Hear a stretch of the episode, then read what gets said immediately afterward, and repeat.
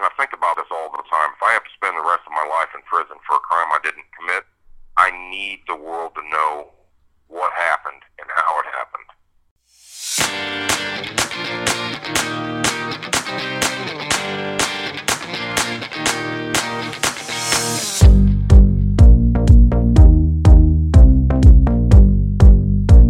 Injustice Anywhere presents Snow Files, the wrongful conviction of Jamie Snow and how they got away with it.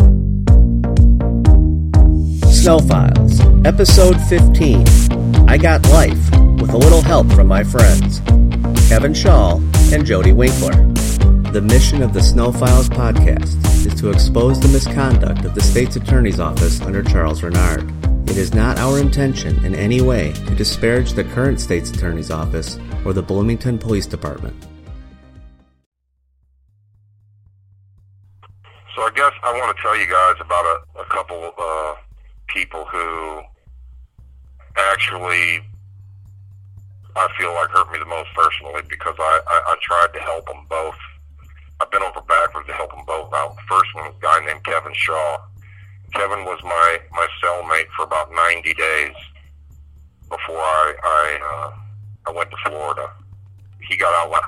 Before me, and I, I told him, I was like, you know, if you're ever in my neighborhood, look me up. And I thought of look me up means stop by, we'll go out and have a beer or, uh, you know, get a meal or something. But, uh, in Kevin's mind, I guess that meant show up with the biggest U-Haul truck you could rent without a CDL license with his, his girlfriend, their two kids, and a dog. And they just showed up one day. So, you know, I let him stay, and I helped him get a, a storage unit for his, uh, for his stuff, and and I'm, I was doing really good. I mean, I, I had my own tree service thing going, and and I was doing. I had a firewood business going, and I mean, I was doing better than I'd ever done in my life. So I, I had the money to help him out. I got Kevin a job uh, working for uh, a guy named Bill Green who had his own tree service, and you know, I everything seemed like it was okay. And real quick, I realized that you know Kevin had a had a substance abuse problem and you know, I had five kids, and my wife and my five kids were uh, were in the house, you know, and I just I, I couldn't have it around my kids, you know, and so I went to a guy that a realtor guy that I'd done a lot of work for, and got Kevin a house. I paid the first, the last, and, and a security first the first month's rent, last month's rent, security, helped him get his utilities turned on, everything. You know, I did everything I could for this guy and you know, I just basically after I got him out and got him into another house, I just basically uh, you know cut ties with him. I'd see him every now and then, but we you know we, we weren't hanging we weren't hanging around, you know. And after I got arrested, I knew I, I had got some of the discovery materials from my co-defendant, and I, I knew that they were looking for Kevin. I sent my investigators down to talk to him uh, where, where he was in jail. He had gotten arrested for felon in possession of a weapon, which was a, um, a mandatory minimum 15 years to life. He had a shotgun. So he was facing a lot of time in prison. So we sent an investigator down to talk to him. And he told the investigator that him and I had never talked about any homicides. We'd never uh, talked about any crimes. That you know he didn't know anything about anything that had to do with, you know, the, the murder of William Little. So fast forward till Charles Reynard and uh, Dan Katz, the witness whisperer, go down and uh, uh, talk to Kevin, and now all of a sudden he's got a you know a 50 page statement, and uh, you know basically you know Jamie told me everything. So when he testified, he testified that you know he didn't get anything in, in return for his testimony, but we found out through uh, court record filing motions and, and freedom of information, and, and, and we had to buy the the transcripts of the court records. He didn't just get a deal; he got a he got a beautiful deal. He got he got like seven years, so he got like eight years knocked off of a, a, a mandatory minimum fifteen year sentence and you know the way the federal sentencing statutes work is you know, you get points for everything that you'd ever been convicted for. And Kevin had so many convictions, it would have been an act of God for him to get the 15 years. So he came to court, and on, on, on the first day, you could tell he didn't, you know, he, he was trying to backtrack off of what he'd originally said. He was trying to backtrack off of it. And Frank Pitzel, you know, let the state have a continuance. And, you know, I asked one of the guards if anybody had been to visit Kevin that that night before we went back to trial the next day, and he's like, "Yeah, the Texas and the states, you know, the state's attorneys were here to talk to him." The very next day, when we went to court, he was laser focused. He was right back on on what he'd originally he'd originally told them from the beginning. So, you know, what really hurt me about Kevin was that, you know, I did everything I could to try to help this guy I took him, I took his family in, I got him a job, I did everything I could to help this guy, and and the way he repaid that was to get up on the stand and just and just lie, you know, and and you know I was trying to help him get his life together, and he helped the state take mine. Kevin Schaal came to detectives' attention in December of 1998, shortly after Detective Crow retired and Dan Katz and Rick Barkus were assigned to the Bill Little case full time.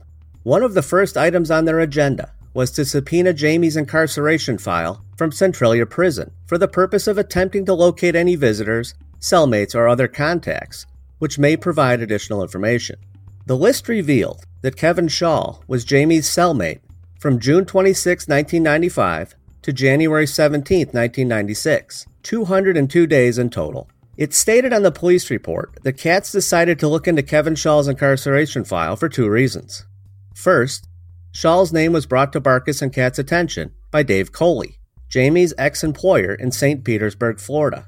And second, Schaal was Jamie's cellmate for the longest period of time.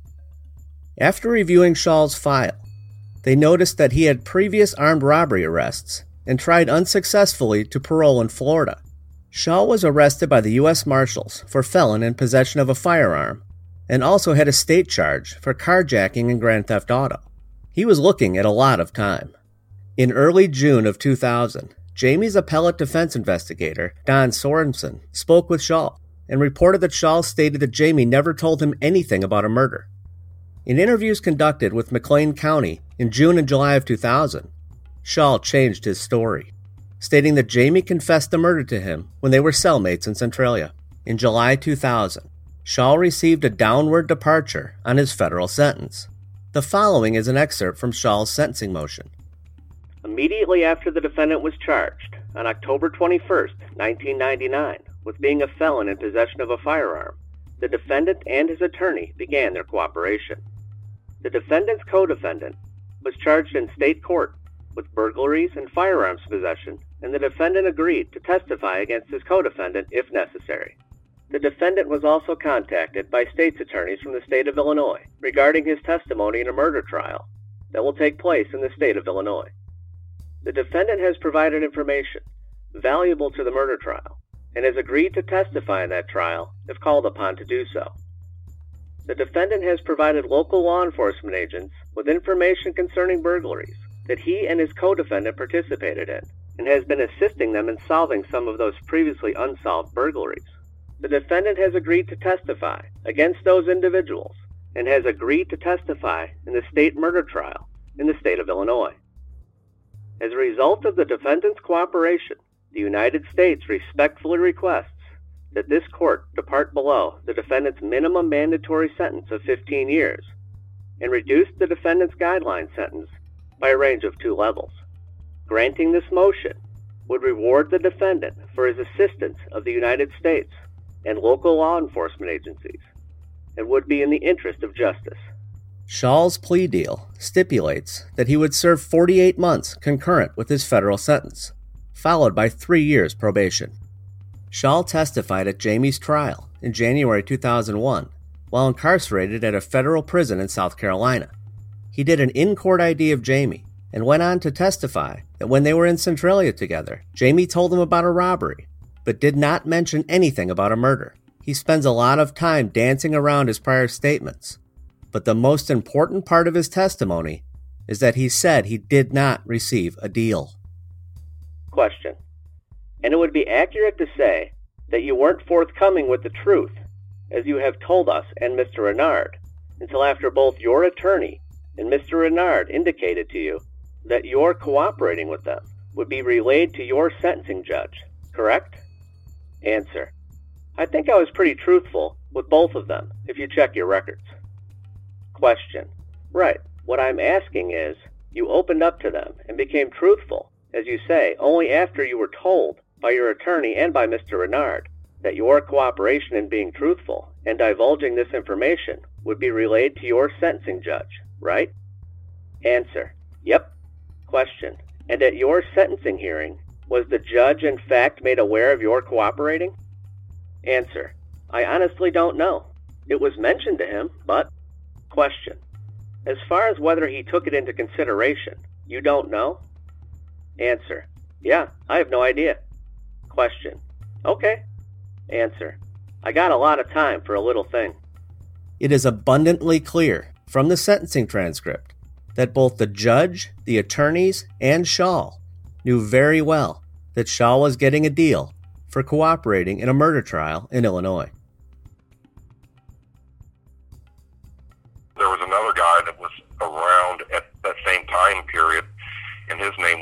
Winkler. I got introduced to him. Somebody introduced me, introduced him to me because uh, he needed a job, and I put him to work. You know, and and Jody was a great worker. I mean, I I, I gave him you know a hundred, hundred twenty-five, hundred and fifty dollars a day cash money, depending on how much money we made that day. And he was worth every bit of it. And just like Kevin, I realized that Jody had a had a drug problem too. I would drop him off at this hotel down the street from where I lived. Nice hotel, thirty dollars a day, in an area that had a grocery store. It had you know fast food. You know, it had everything you needed for a single guy. You know, and he, he'd show up the next day. He'd be broke. Well, he was single.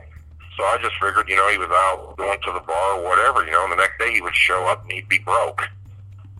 So he'd be like, man, can I can I get a draw on my on my money for today so I can get him cigarettes, whatever, and I'd give him some money, and, and that went on and went on, and, and finally, you know, I went out one morning and he was asleep in the alley behind my house when I was throwing out the garbage, and, and that's when he came clean and was like, look, man, I got a, you know, I got a drug problem you know, I told him, I said, look, listen, this is what I'm going to do for you, man. I said, I'm going to give you $20 a day for your cigarettes and stuff like that.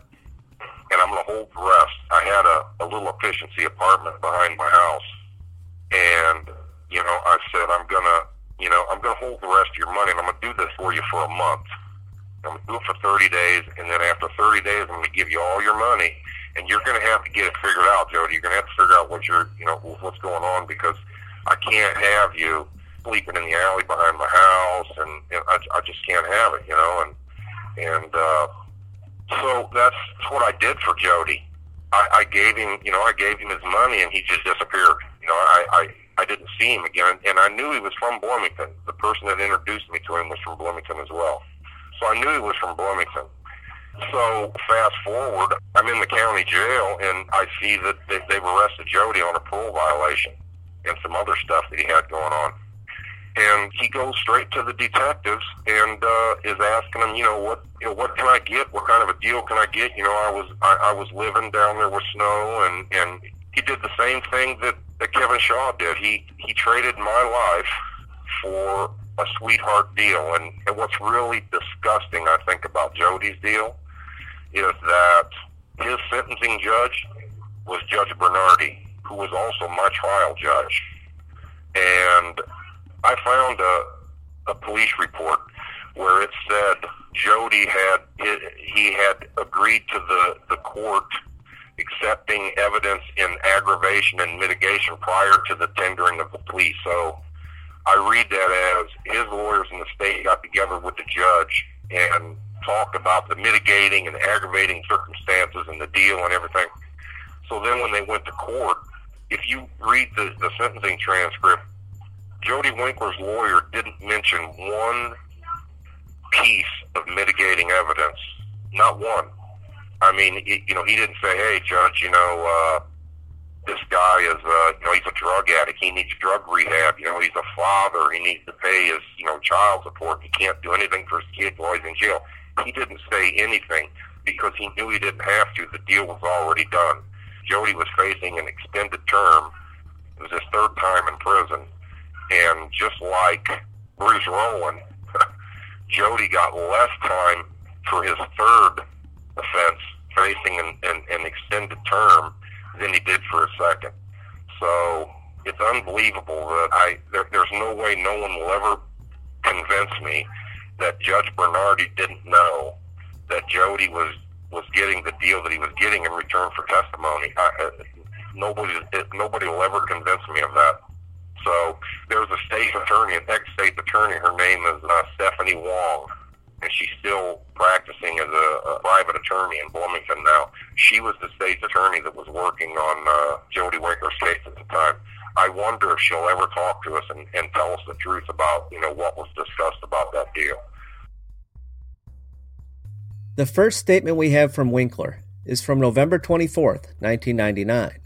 He stated he lived and worked with Jamie around June through July of 1999, and that he didn't know Jamie prior to meeting him in St. Petersburg, but that he was from Bloomington, so he had heard his name before.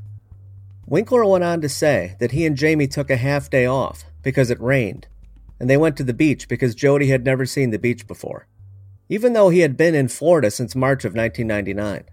Winkler said he and Jamie sat in the truck, drank beer, and talked about old time friends, the Northsiders, prison time, and a little bit of everything.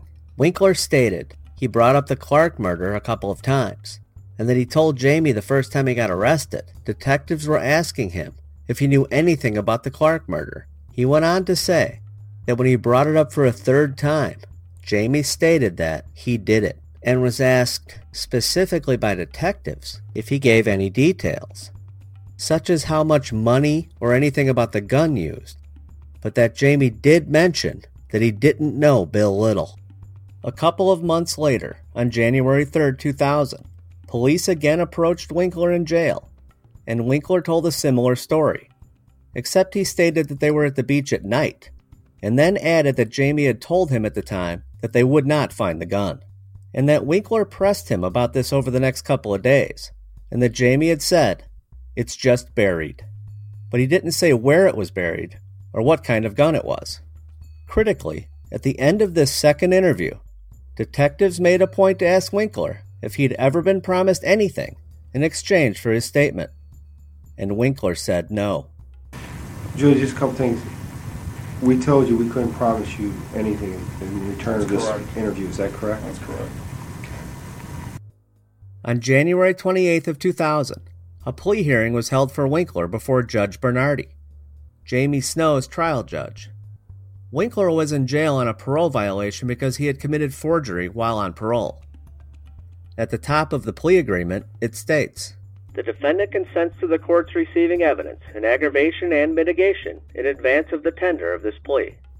This means they already talked about everything, worked out the who, what, where, when, and whys of the plea deal before coming into court.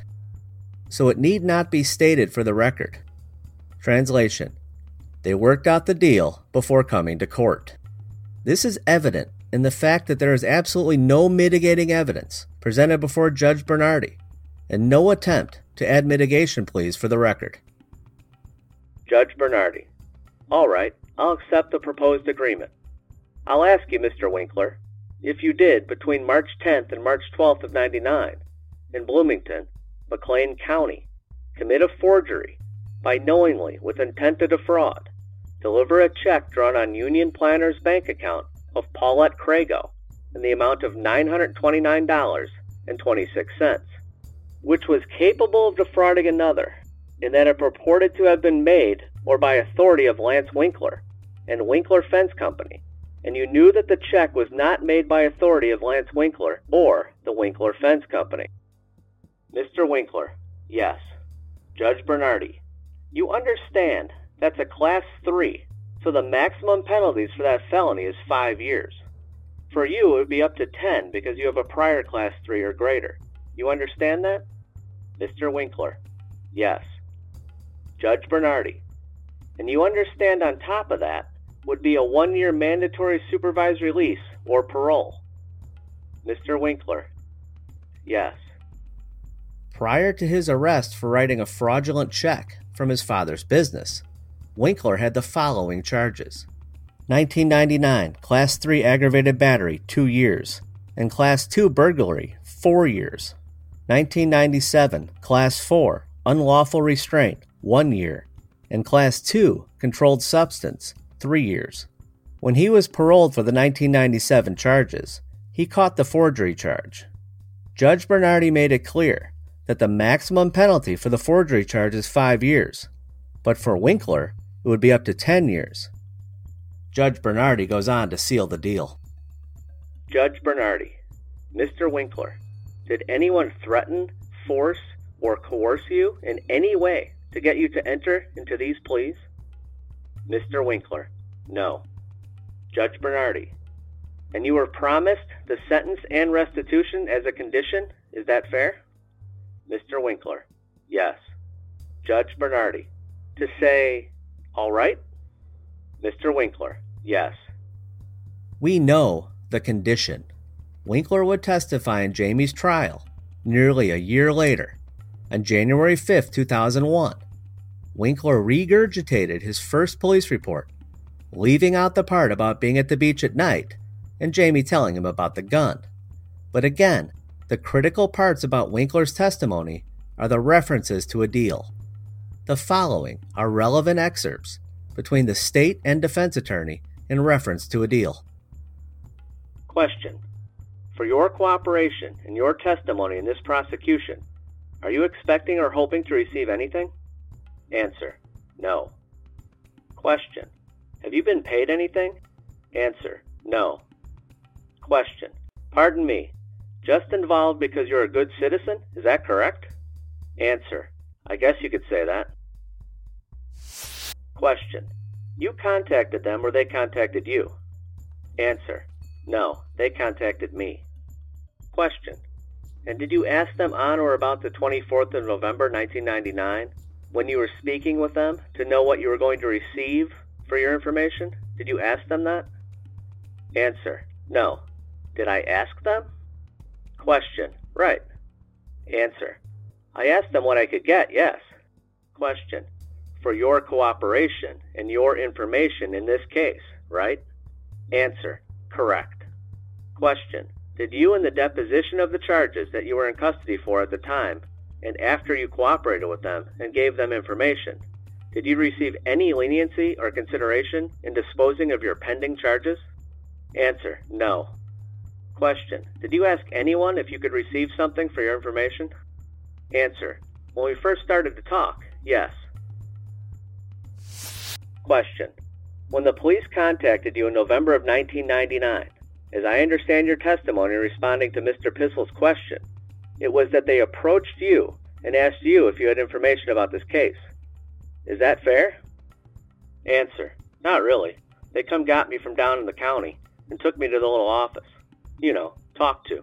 And I told the detective when he seen me that I probably had a good idea, that I knew what he wanted to talk to me about. Question. Okay. And when the conversation started, was it confirmed that? Answer. Yes. Question. You were talking. You were thinking about talking about the same thing? Answer. Correct. Question. And at the same point, you asked whether or not this could answer, benefit me. Question. Do you some good? Answer. Yes. Question. And what did Detective Katz tell you? Answer. That he couldn't do anything. Question. And subsequent to that time, after that time, has the state's attorney's office promised you anything or given you any advantage or consideration for the testimony that you've given? Answer. No. Question. When you spoke with Detective Katz, and he said he couldn't do anything for you in consideration of or in exchange for your cooperation. Did, however, he say to you that he would make the state's attorney's office aware of your cooperation in providing information? Answer. Well, my cooperation, yes. Question. He told you that? Answer. He told them that he would tell them that I had some information, yes. Question. But he couldn't promise you anything, right? Answer. Yeah. He said he couldn't do anything for me. A thorough review of Winkler's testimony shows that Winkler repeatedly denied that he received anything in return for his testimony against Jamie, that his testimony was false, and that Winkler knew it. Furthermore, Jamie's attorney should have raised the impropriety question about how Winkler was not only sentenced, but given a secret sweetheart deal by Jamie's trial judge, Judge Bernardi, before he testified, and then testified that he did not receive a deal. Clearly, the deal was done well before trial. Jamie's attorney should have raised hell about that, brought Stephanie Wong on the stand to determine the nature of the deal, and he should have held Judge Bernardi and the state court's feet to the fire. Jody did the same thing to me that Kevin did. You know, I tried to help these guys, and they saw an opportunity to help themselves. And, you know, the truth didn't have anything to do with it. So these are the guys that helped me get a, get a life sentence, and this is the sort of, of evidence. I mean, they they paid the, the McLean County State Attorney's Office might as well have just went and handed those guys handfuls of money, you know, because uh, they purchased their testimony in return for uh, for deals. So to me personally, those two kind of are like are kind of sort of like Karen Strong. I mean, they they were people that I knew, and uh, they just traded on me, and it it it, uh, it hurt me the most. So personally, hurt me the most. So there you have it.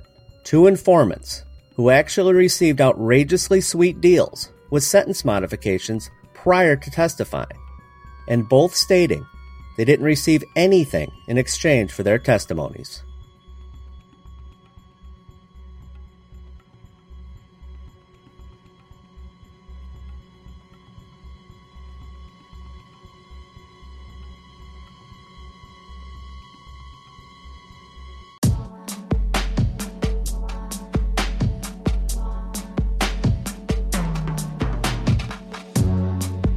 Take a closer look at Kevin Schaal. 10. Kevin Schaal had quite the criminal history. Can you tell us a little bit about his past and how it played into him testifying against Jamie? Well, Ray is actually the expert on Schaal. But yeah, Schaal was in a lot of trouble. He was arrested in Florida for a carjacking charge. Had found out that a guy they knew had a lot of money on him and Schaal and a friend made a plan to catch him in his car and take his money. They found the guy, beat him in the face, dragged him out of the car, and drove his car into a pond to cover it up. But Schaal wasn't even on the radar in relation to this crime until he got the federal charge for a felon having a firearm. When he was arrested for that, Schaal stated to the feds that he had information about a murder in Illinois. That's when the ATF contacted McLean County State's Attorney, and they were all over it. So in July of 2000, he was sentenced to 110 months and remanded to U.S. Marshals for his crimes. In February of 2001, the state approved the plea deal for Schaal to serve 48 months to run concurrent with the federal sentence. I talked to his attorney personally, and he bragged about what a sweet deal Schaal had gotten. Ronnie Wright was the topic of discussion a lot during Schaal's testimony. Schaal said he had a bad reputation and that him and Jamie had some trouble. Can you tell us a little bit about what Ronnie has to do with this case? Well, all I know about Ronnie Wright is that he came forward to do the right thing. He seemed to be very remorseful of his testimony. And like others, he didn't really think it would amount to much certainly that Jamie wouldn't be, you know, certainly that he wouldn't be a part of, you know, putting Jamie away for life. Ronnie first approached Jamie's wife, Tammy Snow, and then Tammy told Jamie, and that's how that got the ball rolling on Ronnie's recantation. Ronnie said in his affidavit that he got into a fight with Jamie in county jail over a game of dominoes and that it escalated and Ronnie ended up getting thrown out of the pod. And his revenge on Jamie was to call the cops and tell them that Jamie confessed to him. I'm sure he didn't think it would end up this way, and thank God he came forward. Have either of these two old friends come forward to recant or even talk to anyone? Kevin Schaal told Ray that he gave a statement that he wanted to get back up to Illinois for an appeal that he was working on for some charges up there. So, you know, he basically got a free trip to Illinois. Ray is convinced that Schaal is a serial informant and has informed on several cases, um, including federal cases, because when he came forward, initially, when he was talking to the ATF, he was talking about the, you know, a murder of a prosecutor in another state. But we're always open to people coming forward and telling us the truth. Leslie, Jamie mentioned that Schaal was recalled to the stand a few days after his testimony and changed his story. What happened at trial? Well, what happened with Kevin Schaal was so reminiscent of what happened with a few others and Detective Thomas Russell, and even what they did to Jamie when he took the stand. The prosecution had this narrative. They wanted the prior conviction that Jamie got for corruption for not assisting with that robbery case and the way they found him hiding in the attic to substitute for this murder. Schaal is on the stand saying that Jamie never told him about a murder. He never said he was in prison for one as a cellmate. And that he said he was there for the robbery and hiding some guy in the attic. Well, the prosecution was trying to say that Jamie was talking about the murder, not the robbery, and they tried three times to get him to agree, which he would not. So they pulled out personal notes that they had about the interview that he had with the police just the summer before, and luckily Jamie's defense attorney Frank Pitzel objected. The prosecutor insisted on refreshing Kevin Schaal's memory with his personal notes only, and the judge was actually going to allow it, but said he'd probably have more success with the transcription, so he'd let him recall him on Monday after he provided Frank with a copy of that transcription, because Frank was also pleading that he never got the transcription in the first place. So, how he was going to get away with that just baffles me. So, anyways, they bring Schaal back on Monday and read him the questions from the interview just six months prior. And Schaal agrees that he probably did say Jamie was referencing the murder then, but as he recalls it today, he remembers that he was referencing the robbery, not the murder. He does agree that he told detectives that Jamie was afraid he would go away for life. So Frank gets to examine him next, and he does good.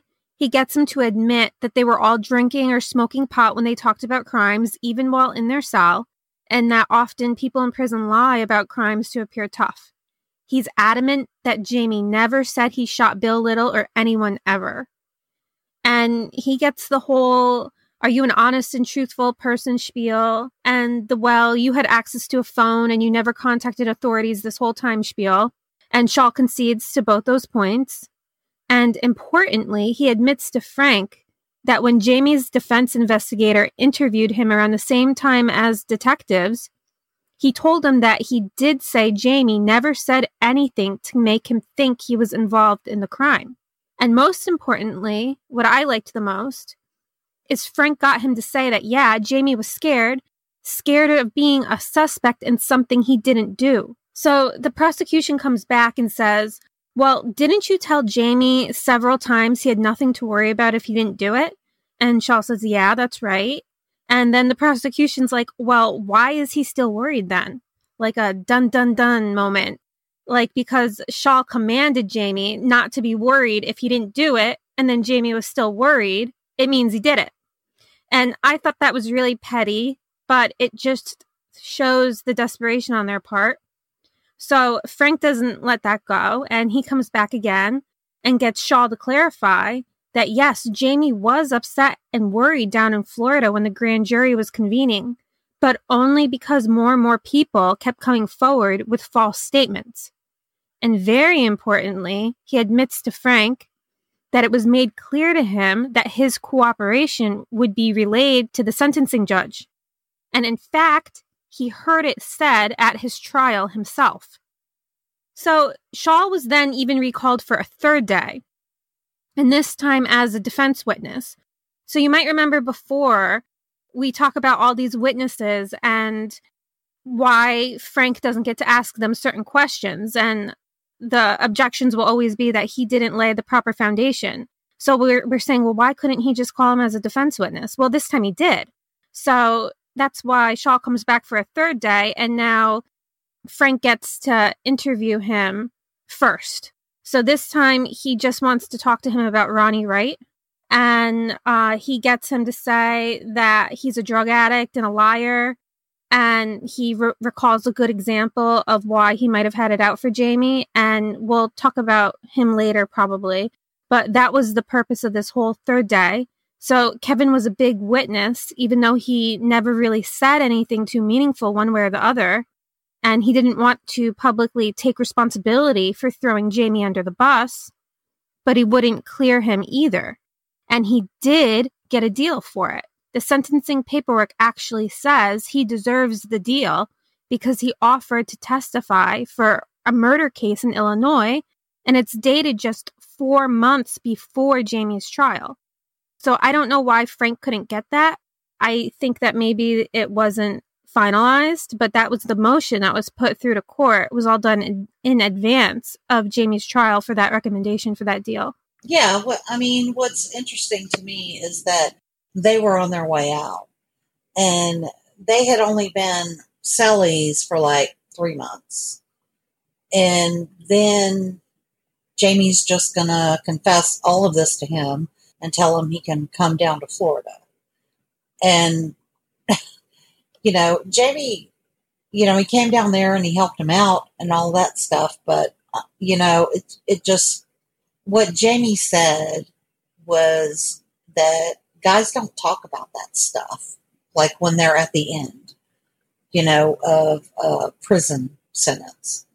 You know, they're talking about what they're going to do, their future, you know, where are you going to go, all of that stuff you know, and it, it was just interesting to me that, you know, they were cellies for three months and then all of a sudden Jamie's bogged down, you know, you know, another big old, you know, confession to murder right before he gets out of prison. Because Jamie got out before Schaal did. So he's just going to, like, on the way out, confess to a murder.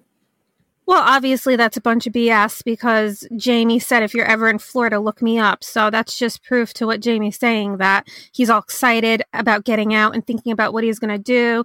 And he, you know, extended an olive branch to this guy, one that he regretted a lot. But that's why he offered for him to come down because he was so happy to be on his way out. That's what they were talking about. They weren't talking about this 1991 Bloomington thing. Exactly. Jody Winkler literally could not wait to tell detectives what he had to say about Jamie. He told the detectives that he knew what they wanted before they even asked. How was his trial performance in relation to his original interview? Winkler only interviewed with BPD twice, got his own deal, and then 12 months later testified against Jamie at his trial. He did not participate in the grand jury because he was on the run himself in Florida at that time and he was not called for Susan's trial, only for Jamie's, since he didn't know anything specific about the crime and he never mentioned Susan. So at Jamie's trial, he only had one story to repeat once, and it was his first time being cross examined. He told it exactly how he did to the BPD the year before. Nothing really changed. He got all three supposed conversations to match. Now, recall he's the one that said Jamie confessed to him when they were at the beach in the truck drinking beers after a half day of work in the rain. He's the one that was a drug addict that da- that Jamie helped sort his life out and let live in his extra apartment for free. So at trial, he always used the word indicate to say that Jamie confessed. He said, quote, "We just talked about hearsay things a lot like that. He indicated they were going to indict him. He indicated he had done it. So that's the big bombshell confession. He indicated he done it. He also told the jury the story about Jamie asking, Did I ever tell you I did it? And the story about Jamie saying he was laying low. He really had no confession to testify to. But the prosecution kept phrasing the questions loaded like saying, What did he say about the Clark Station robbery murder? Did you have any more conversations with the defendant about the robbery murder? So Frank examined him next and was kind of weak. He did as usual Are you a good citizen? You had access to a phone. Did you not? Why did you not contact the authorities ever? The only good thing Frank did was bring out the conversation he had with the detectives in November of 99, right after his forgery arrest. And he got Winkler to admit that he asked for a favor in return for his cooperation. So the prosecution did a redirect and made him specify that he did not get promised any leniency for his cooperation. But luckily, Frank came right back on redirect and had him clarify that Detective Katz explicitly said, no, he can't promise anything, but he will make sure that his information will be forwarded to the state's attorney. So, bingo, that's the testimony about how that favor worked its way through the judicial system. And that was really it. For such a huge confession witness that heard it from the horse's mouth three times, he had nothing to say really.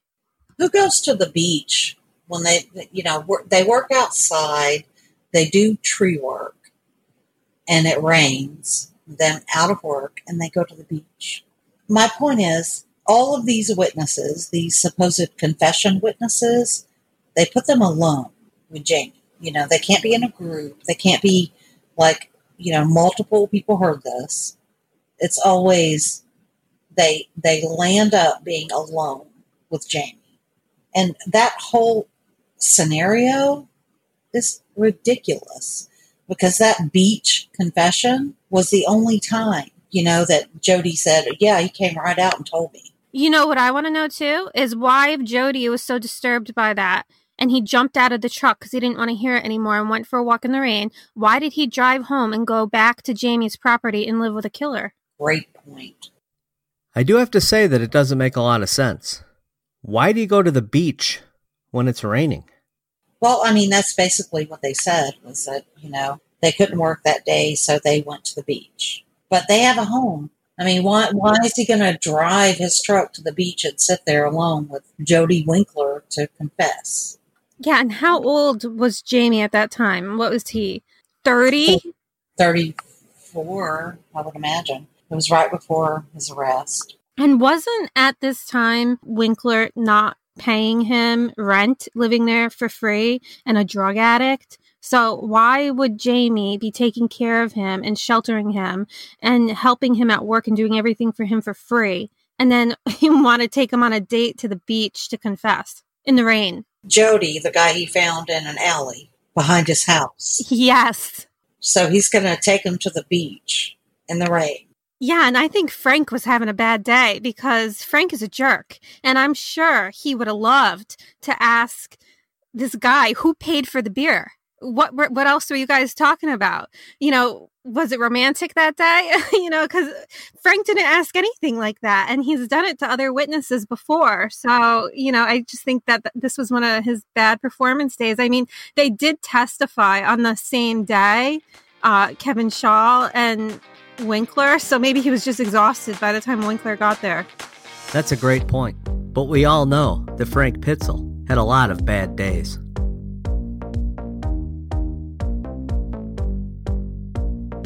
We invite any witness featured on the Snow Files podcast to come on the show to give their point of view or to clarify anything that they think might have been misstated. In episode 15, Jamie helped his friends get back on their feet in their time of need. They repaid him eventually, in the only way they knew how. Months after Kevin Schaal got out of prison and brought his whole family to live with Jamie, he was set to spend 15 years in prison again but he told authorities that Jamie implicated himself in a murder, so he only got four years. Jody Winkler was a guy who just couldn't keep it together. Within two years of his own felony arrest, he met Jamie, lived and worked under him, told the police Jamie confessed in a truck at the beach, and then was awarded a sentence of four instead of 10 years for that felony. With friends like these, who needs enemies? If you have any information that may help Jamie, please call the tip line at 888 710 SNOW. There's a $10,000 reward for any information leading to a new trial or the exoneration of Jamie Snow. The tip line is free and confidential. These weren't the only wolves in sheep's clothing. A man of the cloth was also planning to bear false witness against thy neighbor how did Reverend Bill Gaddis get away with it? That's next time on Snowfiles.